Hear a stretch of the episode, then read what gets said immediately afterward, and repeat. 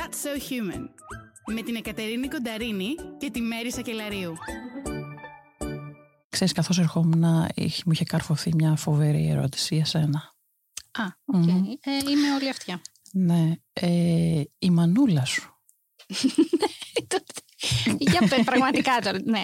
Ας, ας αρχίσουμε αυτή την εκπομπή έτσι. Ναι, η μανούλα σου. Ναι. Τι προσδοκίες είχε για σένα; Α, τι προσδοκίες. Τι ήθελε να γίνεις; Δεν μου το έχει πει ξεκάθαρα ποτέ αυτό. Δηλαδή να μου πει θα ήθελα να κάνεις αυτό ως επάγγελμα εννοείς φαντάζομαι. Ε, μία προσδοκία σίγουρα που θα την έκανε πάρα πολύ χαρούμενη είναι το να δουλεύω στο δημόσιο. Α, okay. Το οποίο δεν μου το έχει πει πάλι ως μορφή προσδοκίας, απλά σε μία συζήτηση που είχαμε για κάποια άλλα θέματα ε, περί αξιών, ε, μου είχε πει, ε ναι, αλλά εντάξει, δεν δουλεύεις και στο δημόσιο. Οπότε από αυτό κατάλαβα ότι θα υπήρχε έτσι μία προσδοκία στο να έχω μία τέτοια θέση. Ε, φαντάζομαι ότι για να σου λέει κάτι τέτοιο, κάτι περίεργο άλλο θα έχει ακούσει από σένα να θες να κάνεις. Αυτά που κάνω. Δεν χρειάζεται να ακούσεις κάτι περίεργο άλλο. Όχι, δεν ήταν περί του να βρω μια δουλειά σε συγκεκριμένη θέση και μου είπε ναι, αλλά δεν δουλεύει στο δημόσιο. Ε, μιλάγαμε γενικά για τα επαγγελματικά και ήταν το ότι εντάξει, οκ, αυτά τα καλλιτεχνικά, τα διάφορα που κάνεις, που οργανώνεις, που δημιουργείς κτλ. Αλλά δεν δουλεύεις και στο δημόσιο. Δηλαδή, εντάξει, μην νομίζεις ότι κάνεις και κάτι σημαντικό. Α, οπότε το. στο ματαιώνει με τη μία δηλαδή. ναι, Ματέος, Ματέος. Ματαιωσούλα. Αυτό. Okay. Ωραία, να σου πω ένα δικό μου παράδειγμα. ναι. Τη οικογένεια, μάλλον, όχι δικό μου δικό μου. Ε, εγώ έχω και μια διαφορά με τα αδέρφια μου 10 χρόνια, είναι μεγαλύτερα. Οπότε όταν τα ρωτάγανε, ε, ρώταγαν ας πούμε τον μεγάλο τι, τι θέλεις να, να, να κάνεις; Και λέει θα ήθελα να έχω βενζινάδικο λέει ο ένας θυμάμαι τώρα πιτσερική και γυρίζουν στον δεύτερο και τον ρωτάνε το ίδιο και λέει Α, ωραία, λέει. Εγώ θέλω να έχω ένα πολύ ωραίο αμάξι και να πηγαίνω στο Γιάννη για να μου βάλει βενζίνη free. Κατάλαβες, αυτές είναι οι προσδοκίες. Των παιδιών. Ναι. Των γονιών. Των γονιών, άστο. Ε, πώς, εγώ είπα, εκτέθηκα. Θέλω να εκτεθείς και εσύ, δεν γίνονται αυτά έτσι. Καλά, εγώ ήμουν και λίγο αντιδραστικό. Η αλήθεια είναι ότι δεν, ε, δεν είχα στο μυαλό μου καθόλου να σπουδάσω. Στο, στην, στην ηλικία που έπρεπε να δώσω εξετάσεις. Οπότε ήμουν τελείως αντιδραστική και απόλυτη στο ότι όχι θέλω να βγω έξω να δουλέψω και θα δω μετά τι θα κάνω. OK. Okay. για κάποιους άλλους γονείς αυτό θα ήταν OK. Okay. όχι, θα ήταν OK. Okay, γιατί είναι αρκετοί γονείς που λένε άστα τώρα αυτά τα διάφορα, θες να πας να κάνεις σπουδές, να βγεις, να δουλέψεις. Ε, ε, εννοώ ότι εξαρτάται το τι προσδοκία έχει ο κάθε γονέας, η οποία αυτή είναι τελείως. Δηλαδή υπάρχει ένα κοινωνικό γενικό το οποίο λένε ναι, οκ, να τελειώσει το σχολείο, να δώσει εξετάσεις, να περάσει σε μια σχολή, να τελειώσει, ίσως να πάει για μεταπτυχιακό, ξέρεις όλο αυτό το έργο. Αλλά υπάρχουν και πολλοί γονείς που έχουν τελείως διαφορετική άποψη. Υπάρχουν γονείς που θέλουν κατευθείαν το παιδί να βγει και να δουλέψει. Υπάρχουν γονείς που θέλουν να πάρει κάποια καταξίωση μέσα από το καλλιτεχνικό έργο. Είναι πιο λίγοι αυτοί βέβαια. Αλλά υπάρχουν. Υπάρχουν άλλοι που θέλουν το αθλητικό, να γίνει το παιδί ποδοσφαιριστής, να μπει σε μια ομάδα, να το βλέπουν να το θαυμάζουν στην τηλεόραση που παίζει αγώνες. Υπάρχουν πολλές προσδοκίες. OK, okay. θες να μου πεις δηλαδή ότι έχει εξαφανιστεί αυτό που λέγανε για γιατρός, ε, δικηγόρος, ε, τι άλλο λέγανε τα παλιά τα χρόνια που θέλανε τέτοια επαγγέλματα; Κοίτα, να εξαφανιστεί όχι. Δηλαδή δεν νομίζω ότι θα πει κάποιο παιδί στο γονέα ότι θέλω να γίνω γιατρός δικηγόρος και θα του πει τι αηδίες είναι αυτές. Δεν το νομίζω αυτό. Όμως πλέον με την κρίση που υπάρχει σε όλα τα επαγγέλματα, μπορεί να του πει παραδείγματος χάρη, είναι πάρα πολλά τα χρόνια για να, να τελειώσεις γιατρός και να πάρεις ειδικότητα. Άρα για μετά από 10 χρόνια θα αρχίσεις να βγάζεις κάποιο μισθό. Και μήπως είναι καλή ιδέα να σκεφτείς για κάτι άλλο. Παραδείγματος χάρη. Το έχεις ακούσει αυτό; Βεβαίως και το έχω ακούσει. Γιατί πλέον υπάρχουν και πρακτικά πράγματα. Δεν σου εξασφαλίζει τίποτα το μέλλον σου.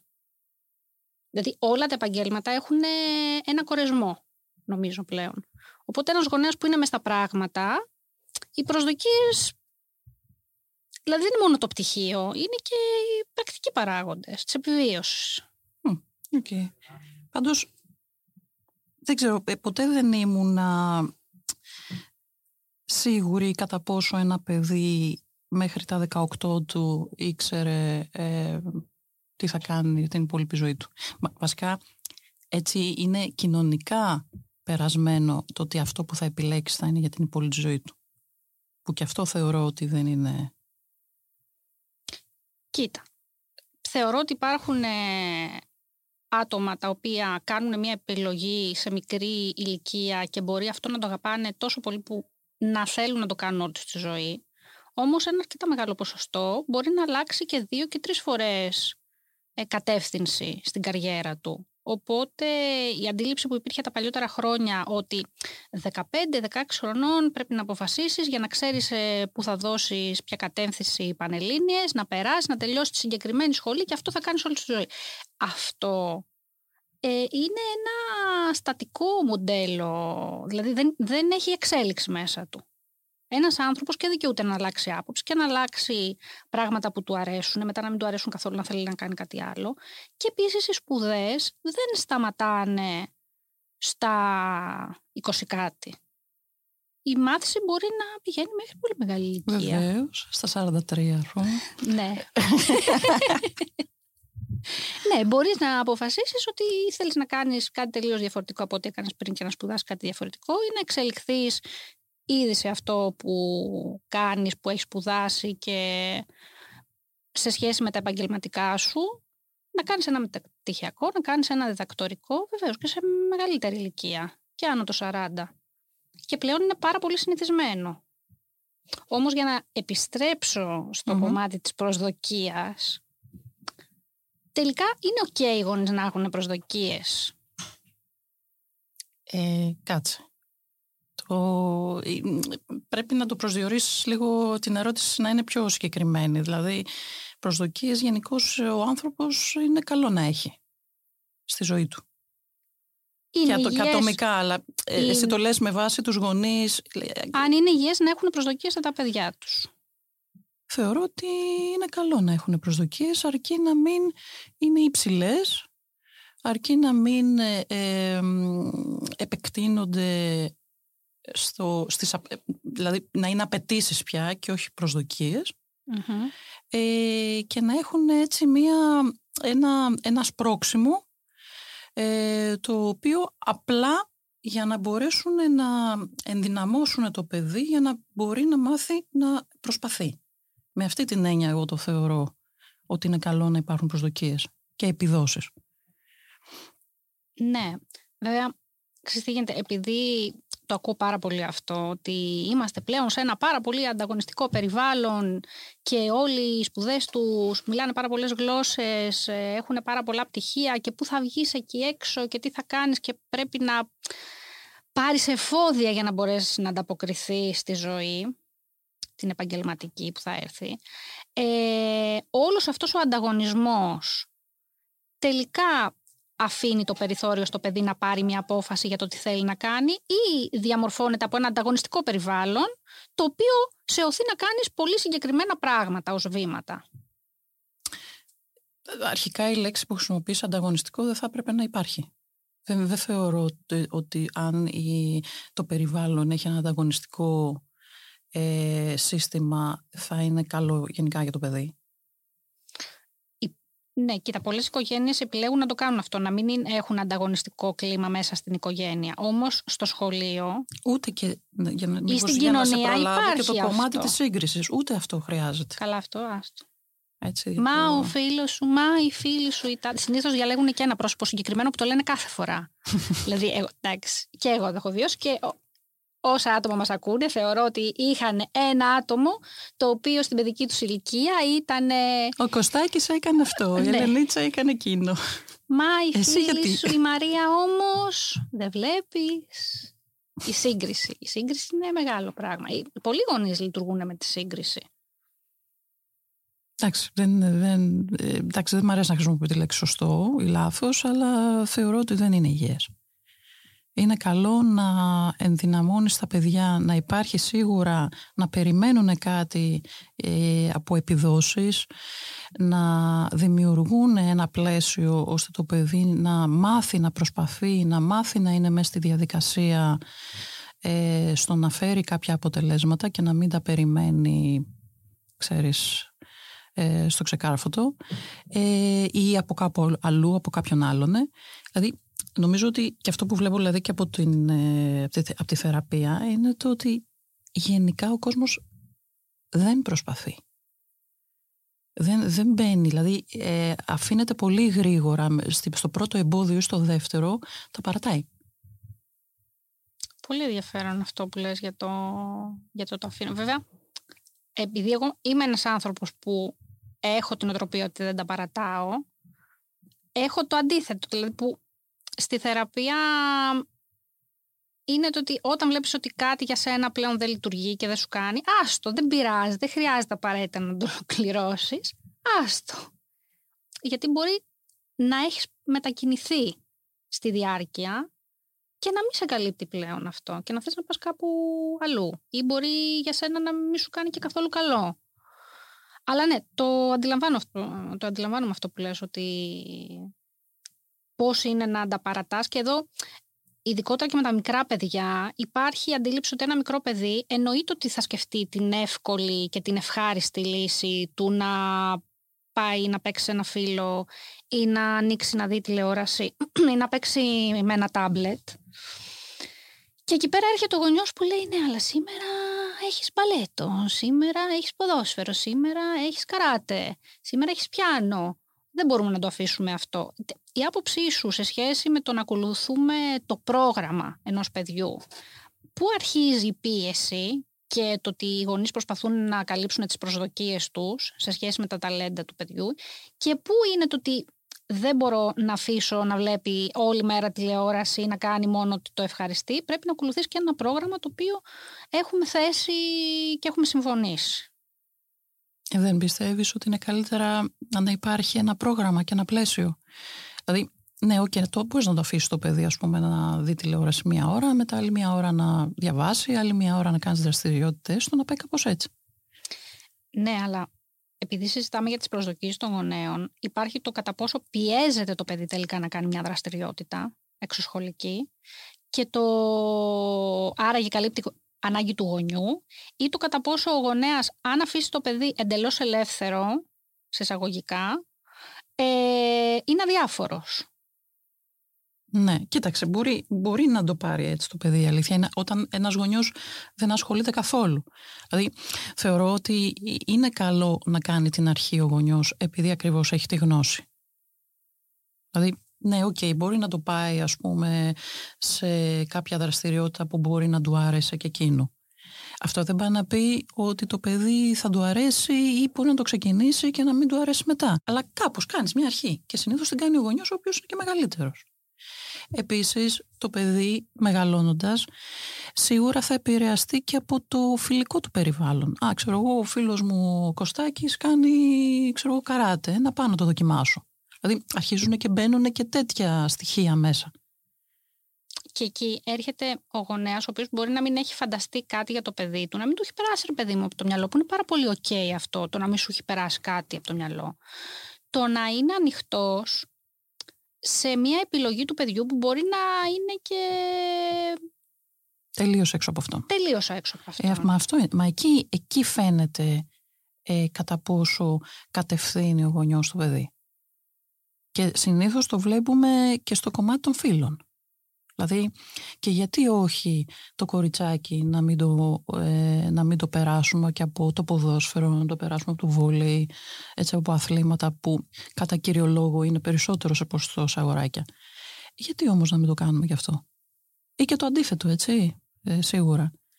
Δηλαδή, ο σκοπός είναι να έχει μια μεγαλύτερη γκάμα. Όσο μεγαλύτερη γκάμα δώσεις ε, στο παιδί, ε, τόσο περισσότερες επιλογές θα έχει. Και επίσης θα μάθει όσο ενήλικας μετά το να ε, επιλέγει, το να έχει πιο μεγάλη οπτική, πιο μεγάλη ε, διαλλακτικότητα και επίσης ίσως να τον διευκολύνει και στο κομμάτι των αλλαγών. Να είναι πιο, πιο εύκολο να αλλάζει, να μην, ε, να μην δυσκολεύεται να αλλάξει. Θα συμφωνήσω μαζί σου και εγώ προσωπικά, ας πούμε, όντας παιδί της δεκαετίας του 80, είχα δει μια ταινία. Θα μιλήσω προσωπικά. Ε, είχα δει μια ταινία σε αρκετά τρυφερή ηλικία, νομίζω ήμουν ή 4 ή 5. Ε, το Karate Kid, το 1. Μετά είδα και το 2 και το 3 και όλα. Τώρα βλέπω προφανώς το Cobra Λοιπόν, αυτό το πράγμα με σημάδεψε ως παιδάκι. Και παρόλο που, εντάξει, επαγγελματικά και επειδή έχω, ε, είχα και άλλα ταλέντα, έχω ακολουθήσει τον καλλιτεχνικό κλάδο, όμως ήταν κάτι που το, που το αγάπησα, ήταν love with the first sight που λένε έτσι. Και όταν μου είπαν τι θες να κάνεις όταν μεγαλώσεις, είπα να γίνω karate kid. Mm-hmm. Ποιος χαρακτήρας άρεσε; Ο Ντάνιελ Σαν. τώρα μ' αρέσει ο αντίπαλος. Ο ο Τζόνι. Αλλά ναι, τότε είχα ταυτιστεί με, το, με τον Ντάνιελ. Ε, λοιπόν, αυτό το πράγμα μου είχε, μου είχε γίνει έμονη σκέψη, ρε παιδί μου. Δηλαδή, πέντε οι κινήσεις που είχα δει, τις είχα κάνει, τις είχα κάνει copy-paste, τις έκανα συνέχεια. Εντάξει, ήμουνα και ζωηρό παιδί στο δημοτικό. Ε, μ' άρεσε και η σωματική επαφή. Έπαιζα με τα γόρια μπάλα έτσι κι αλλιώς. Οπότε στο χαβαλέ μπορεί να παίζαμε και λίγο ξύλο χωρίς να χτυπήσουμε όμως ο ένας τον άλλον σοβαρά. Και γενικότερα μ' άρεσε όλη αυτή η φάση, δεν θα πω του ξύλου, θα πω της σωματικής επαφής και όλο, όλο αυτό. Φυσικά, οι γονείς μου ήταν φρικάροι με αυτό το πράγμα. Το θεωρούσαν άκρο επιθετικό, ε, ότι οδηγεί σε παραβιαστικές συμπεριφορές. Καταλαβαίνω τις, πλέον, καταλαβαίνω τις ανησυχίες τους και ότι αυτό το παιδί πού θα πάει. Πού θα πάει αυτό το παιδί; Του αρέσει το ξύλο, αν είναι δυνατόν. και εννοείται ότι όταν τους είχα πει να πάω να κάνω καράτε και δεν τη δεκαετία του 80, ε, ήταν όχι. δεν υπάρχει περίπτωση. Λοιπόν, το ποιο ήταν το αποτέλεσμα. Επέμενα μέχρι τα 14, επιμονή όμως, σκέψου τώρα από τα 5 μέχρι τα 14, όπου στο τέλος πιστήκανε και επειδή και μια πλέον και πολύ καλή μου φίλη Τη έχω βαφτίσει και το παιδάκι. Ακολούθησε. Ε, όχι, πήγαινε αυτή στο σχολείο, οπότε λένε άντε να την πάμε στη σχολή. Συμπαθήσαν το δάσκαλο και έτσι γράφτηκα. Αυτό όμως, εγώ το έχω ότι γιατί να μην είχα κάνει από πιο μικρή, αφού το είχα αγαπήσει, το ήθελα. Και είναι και κάτι που και τα υπόλοιπα, ε, τα επόμενα χρόνια της ζωής μου το ακολούθησε, δηλαδή μέχρι και σήμερα, είναι κάτι που το αγαπάω.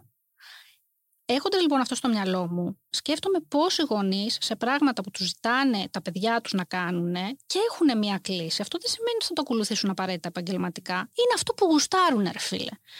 Και λένε όχι. Αυτό έχει να κάνει με την προσδοκία. Ότι σου λέει, εγώ δεν έχω σκεφτεί για σένα ότι θα ασχοληθείς με ασιάτικες πολεμικές τέχνες. Έχω σκεφτεί ότι θα ήταν ωραία να μάθεις πιάνο ή ότι θα ήταν ωραία να κάνεις μπάσκετ. Θα σε πάω εκεί. Όχι, να με πας εκεί που θέλω. Να με πας εκεί που θες εσύ. Ωραία, ακριβώς. Δηλαδή, άμα έχει ήδη το παιδί ε, γνώμη, εντάξει, είναι, είναι καλό να, να πάει εκεί που, που θέλει, να το δοκιμάσεις. Έστω.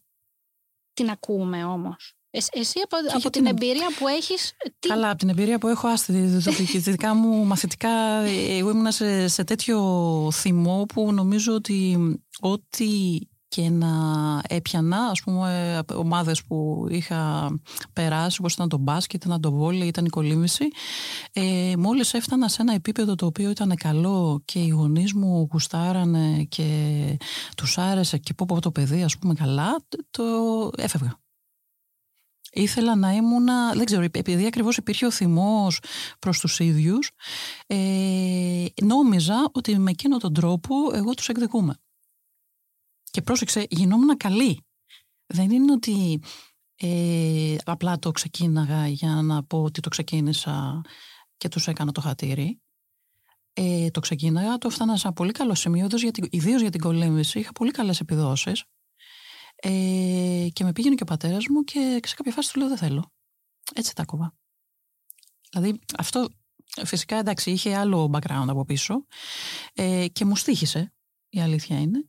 Αλλά OK, okay, έτσι πορεύτηκα στη ζωή μου. Ωραία, ερώτηση. Πολύ χρήσιμη. Ναι. Εκ των υστέρων, θεωρείς ότι αν σε είχαν πιέσει, όχι πολύ, λίγο, ας πούμε στην κολύμβηση που σου άρεσε κιόλας. Και σου λέγανε ρε εσύ Μέρη τώρα είσαι πάρα πολύ καλή. Δώσ' του λίγο χρόνο ακόμα. Όχι. Ακρι... Προφανώς για μένα ήταν κόκκινο πανί το να μου λένε ήδη ότι είσαι πολύ καλή. Ναι, δε, άστο, είναι μεγάλο κεφάλαιο Θεωρείς αυτό ότι θα για να έχει κάτσω. βοηθήσει μία ψυχολόγος; Δεν ξέρω αν ήταν ψυχολόγος ή όχι. Πάντως, ε, εντάξει, βοήθησε αργότερα φυσικά η ψυχολόγος. Αλλά, ε, εντάξει, κοίταξε. Ε, το, σίγουρο είναι ότι μου, το σίγουρο είναι ότι μου δίνανε ε, προοπτικές. Αυτό, σε αυτό έχω να, τους, ε, να το λέω. Δεν Ναι. είναι ότι, ξέρω εγώ, μ' άρεσε εκείνο και δεν με πηγαίνανε. Μμμ. Οπότε ήμουνα, ε, δοκίμασα αρκετά Δοκίμασες. πράγματα. Είναι ωραίο να δοκιμάζει το παιδί. Ναι, ναι. Είναι ωραίο.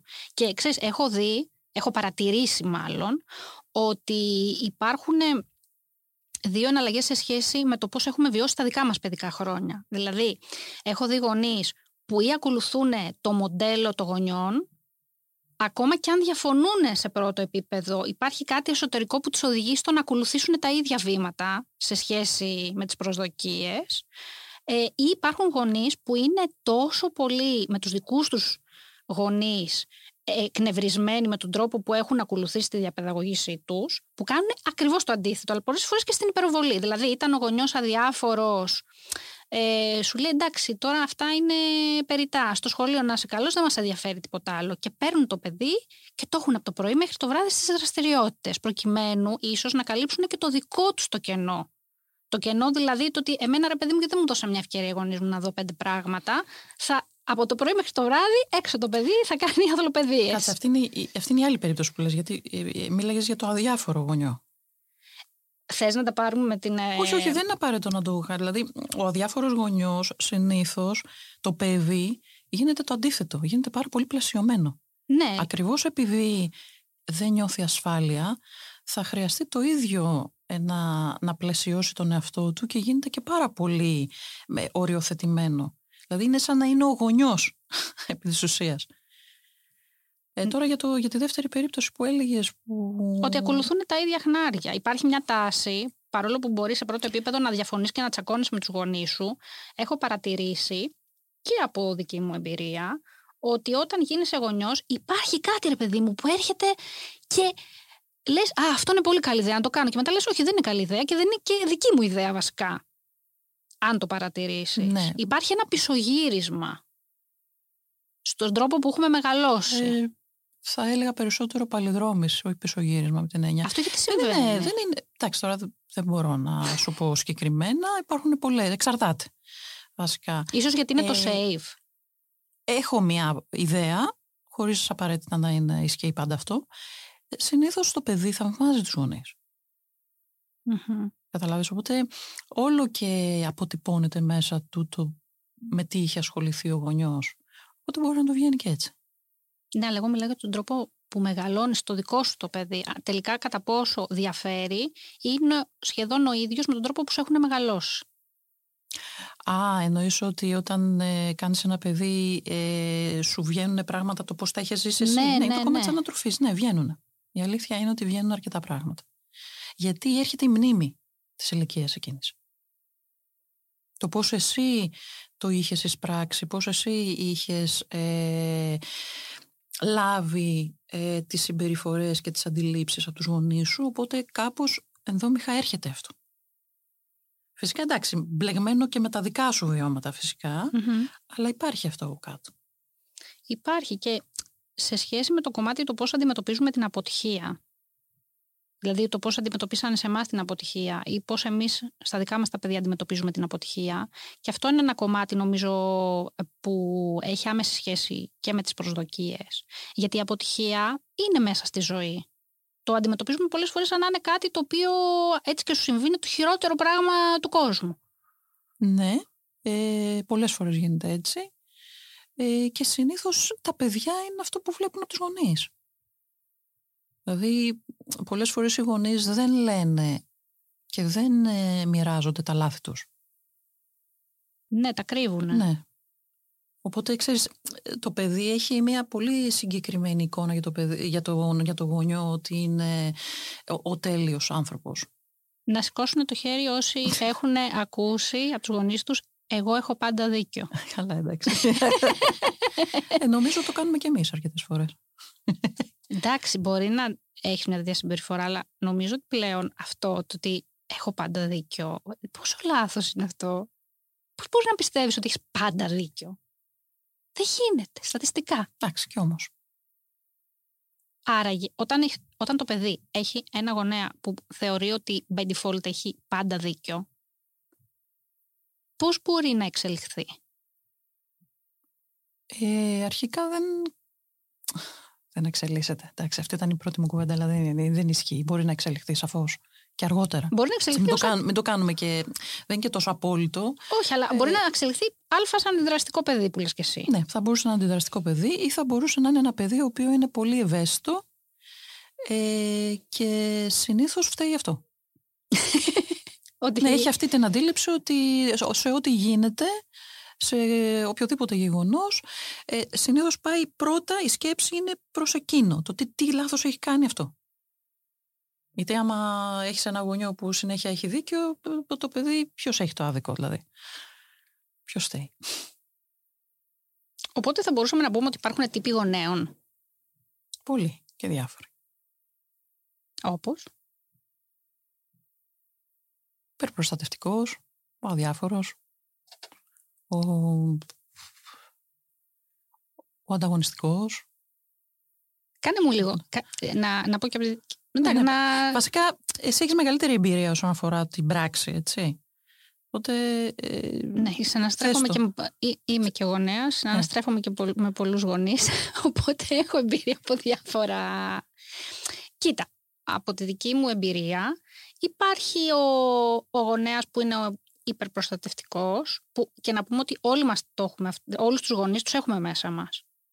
Δηλαδή υπάρχουν στοιχεία στο χαρακτήρα μας ως γονείς που ε, εμπεριέχουν στοιχεία αλλά το θέμα είναι πού κλείνεις περισσότερο. Ο υπερπροστατευτικός γονέας ε, έχει μια θεώρηση ότι το παιδί πρέπει να το προστατεύσω από το να του συμβεί οτιδήποτε από κινδύνους οι οποίοι είναι υπαρκτοί ή είναι και ανύπαρκτοι και μπορεί πιθανά να έρθουν.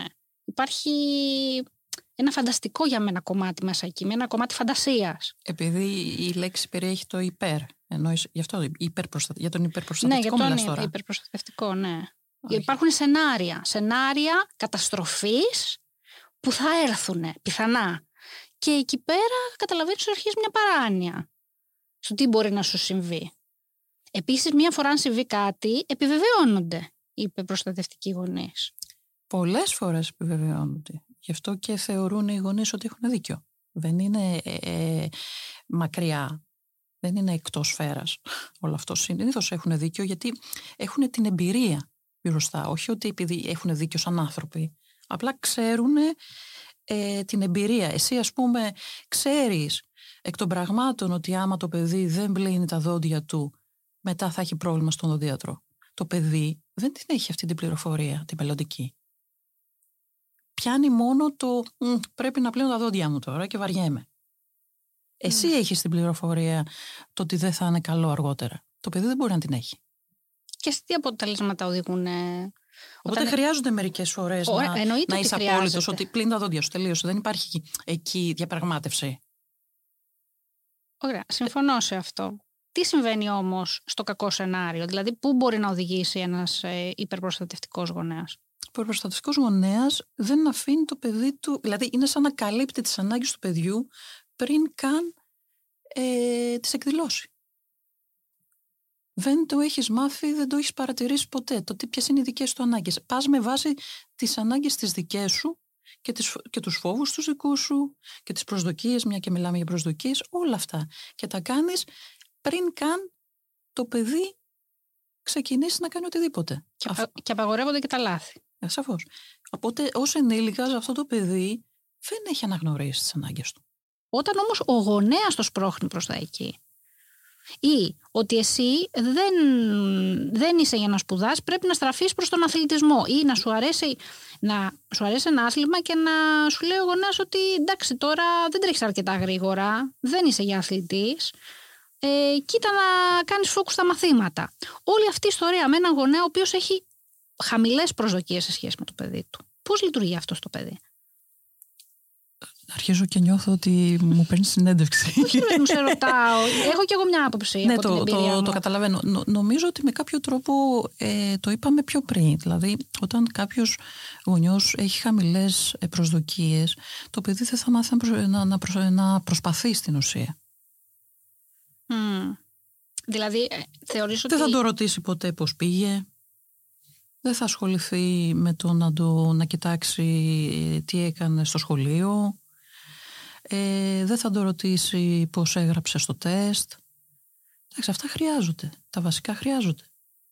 Και σε αυτό που λες με τις προσδοκίες, πολλές φορές είναι και το κομμάτι της κακοθοδήγησης. Δηλαδή, έχω πάλι με, κόσμο που έχω συζητήσει ότι αν εμένα οι γονείς μου είχαν περισσότερες προσδοκίες από εμένα και με είχαν καθοδηγήσει σε σχέση με τα ταλέντα μου, θα μπορούσα, που είχαν την εμπειρία από τη ζωή ως ενήλικες, θα μπορούσα να είχα κάνει δύο-τρεις διαφορετικές λίγο κινήσεις που θα μου είχαν γλιτώσει πάρα πολύ χρόνο και ενέργεια και σου λέει ότι γιατί ρε παιδί μου όταν είδαν ότι εγώ προσπαθώ προς μια κατεύθυνση δεν με στηρίξανε σε αυτή μου την προσπάθεια.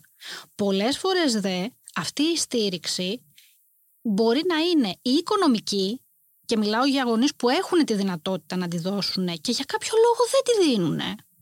Δηλαδή σου λέει το παιδί ας πούμε ότι θέλω να πάω σε αυτή την ιδιωτική σχολή που έχει αυτό το συγκεκριμένο πρόγραμμα που θα κάνω και θα με βοηθήσει σε σχέση με την ε, εξέλιξή μου και εσύ λες όχι, γιατί να πληρώσω; Ενώ υπάρχει δυνατότητα. Ε, και το άλλο είναι το ηθικό. Δηλαδή ηθικά να μην στηρίζουν τις επιλογές των παιδιών τους. Ε, αυτό δεν είναι κάτι που κουβαλάνε ήδη έτσι κι αλλιώς. Ε, δηλαδή δεν... Εννοείς ότι έρχεται από πιο πίσω από ε, πώς ναι. τους έχουν φερθεί ως παιδιά. Και οι προσδοκίες των δικών τους γονιών το τι, τι προσδοκίες είχαν και η, η γιαγιά και ο παππούς, Ναι, αυτό το έχω ακούσει. Ότι εμένα δεν με βοήθησε κανένας, εμένα δεν με στήριξε κανένας. Άραγε και εσύ, παρόλο που εγώ μπορεί να έχω τη δυνατότητα, να τα καταφέρεις μόνος Ότι είναι κάποιο είδους σκληραγώγηση. Ναι, αυτό. Θα μπορούσε. Και νομίζω ότι ε, πάλι το ανάφερες με κάποιο τρόπο ότι κάποια, κάποια παιδιά που θα γίνουν γονείς θα είναι αντιδραστικά στα δικά τους παιδιά ή κάποια θα είναι προστατευτικά. Δηλαδή επειδή ζήσανε με έναν αλφα τρόπο θα δώσουν το β ή θα δώσουν τον ίδιο τρόπο. Ναι. Οπότε αυτό μεταφέρεται. Πάντως, ε, κοίταξε, για να μην σταυρώνουμε και τους γονείς λιγάκι, ε, θεωρώ ότι ο γονιός θα δώσει αυτό που έχει να δώσει με τα βιώματα που έχει, με αυτά που κουβαλάει, ε, με τις μνήμες που έχει, δεν τις είναι Δεν είναι κακό πάντως να, πάρει, να πούμε εδώ πέρα και καμία συμβουλευτική από κάποιον ειδικό πέρα από τις δικές του ναι, ε, και να διαβάσει και κανένα βιβλίο από το τόσο που νομι... υπάρχουν της ψυχολογίας. νομίζω ότι σίγουρα, σίγουρα αυτό που λες αλλά νομίζω ότι περισσότερο είναι να ενδυναμώσει τα παιδιά και να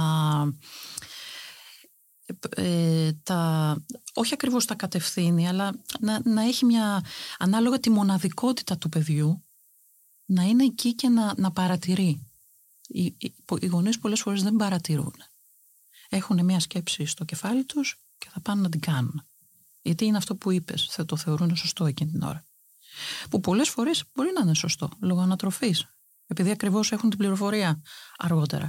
Το ζήτημα είναι ότι εκείνη την ώρα που πας να το κάνεις, είναι καλό να παρατηρήσεις και το παιδί. Ναι, αυτό που λες η παρατήρηση είναι πολύ σημαντική. Είναι δύσκολη, ε, γιατί είναι δύσκολη; Λόγω της ροής ε, της καθημερινότητας. Ναι. Έχουμε τρελή ε, καθημερινότητα πλέον. Υποχρεώσεις τρέχουν, δηλαδή ο γονέας είναι χαρούμενος όταν καταφέρει να βρίσκει χρόνο να παίξει ένα επιτραπέζιο με το παιδί, να κάτσει να διαβάσει ένα βιβλίο, ε, να κάνει κάτι μαζί σε αλληλεπίδραση ε, και όχι να το πάει απλά στη δραστηριότητα. Ή, ε, ε, αυτό, αυτό είναι ο πιο πολύτιμος χρόνος, χρόνος που περνάς μαζί με το παιδί σου. Ας είναι πιο λίγος, να είναι ποιοτικός είναι το ζήτημα.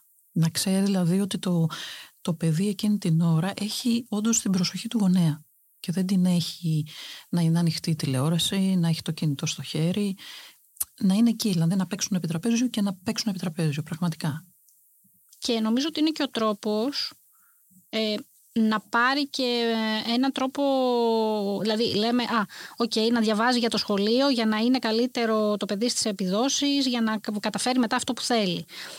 Το διάβασμα. Αν το παιδί δεν σε βλέπει να διαβάζεις, δεν θα διαβάσει πιθανά και το ίδιο. Ή θα διαβάσει στην εφηβεία πολύ αργότερα ας πούμε όταν θα το αποφασίσει και αν θα το αποφασίσει ένα εξωσχολικό βιβλίο. Είναι μια δραστηριότητα η οποία πολλοί γονείς διαβάζανε πριν τα παιδιά. Μετά ήταν ε, ε, είδος πολυτελείας στο διάβασμα λόγω χρόνου. Αλλά αναγκαστικά και κάνοντας καλό και στον ίδιο στρώη αυτό, είναι καλό να το ξαναφέρεις μέσα στη ζωή σου το βράδυ που λίγο χαλαρώνουν τα πράγματα μετά τις 8 που είναι το παιδί να πέσει για ύπνο. Και το παιδί βλέποντας να ανοίγεις ένα βιβλίο, να ανοίξει και αυτό το δικό του βιβλίο, από τη στιγμή που έχει αρχίσει να μάθει να διαβάζει στι πρώτες τάξεις του Δημοτικού, και να διαβάσετε παρέα και να είναι η ώρα που διαβάζετε έστω ένα κεφάλαιο. Ναι, αυτό, αυτό βοηθάει σαν παρατήρηση. Συμφωνώ και είναι και καλό το παιδί και ακόμα πριν το σχολείο. Δηλαδή να σε βλέπει να διαβάζεις ή να του διαβάζει παραμύθια ή οτιδήποτε. Δηλαδή το βιβλίο γενικά να είναι μέσα στο σπίτι. Ε, να, να, πω γιατί το δοκίμασα αυτό. Ναι. Το να σε βλέπει να διαβάζει δεν λειτουργεί. Ναι. Γιατί πώς είναι οι γάτες όσοι έχουν γατιά που με την πατούσα σου κατεβάζουν το βιβλίο και σου λέει Εδώ η προσοχή σου. Έτσι και το παιδί σου κατεβάζει το βιβλίο και σου λέει Τώρα τι κάνεις ακριβώς εκεί πέρα, δεν κατάλαβα. Ε, αλλά μπορείς να διαβάσεις παιδικά βιβλία με εικόνες και παρέα πριν μάθει το ίδιο να διαβάζει. Όχι, ενώ ε, σίγουρα αυτό που λες, ενώ το να βλέπει και σένα να διαβάζεις. Αυτό λέω, ότι δεν θα σε αφήσει. Α, με αυτή την έννοια. Εντάξει, Πιθανά, δεν ξέρω σε άλλα παιδάκια. Στο δικό μου δεν λειτουργήσε. Εντάξει, Πάντως, ωραία. Επειδή ακριβώς το έχουμε φτιάξει σε ένα πλαίσιο συγκεκριμένης ηλικίας, ε, αυτό δεν πάει να πει ότι το παιδί το οποίο ξαφνικά βλέπεις ε, στην προεφηβεία και στην εφηβεία να μην διαβάζει, δεν πρόκειται να διαβάσει ποτέ στη ζωή του. Όχι καλά. Δηλαδή, το λέω ότι δεν ήρθε και το τέλος του κόσμου. Δηλαδή, εγώ σπούδασα στα 25 και μετά ξανασπούδασα στα 35. Και στο σχολείο ήμουν μέτρια. Ναι, όλα... δεν, δεν, δεν στο καθορίζει. Αυτό είναι το σημαντικό που χρειάζεται κάποιος να δει ότι δεν χρειάζεται ε, να, η εικόνα που υπάρχει στα παιδιά σε αυτές τις ηλικίες να είναι και η εικόνα μετά από 10 και 20 χρόνια.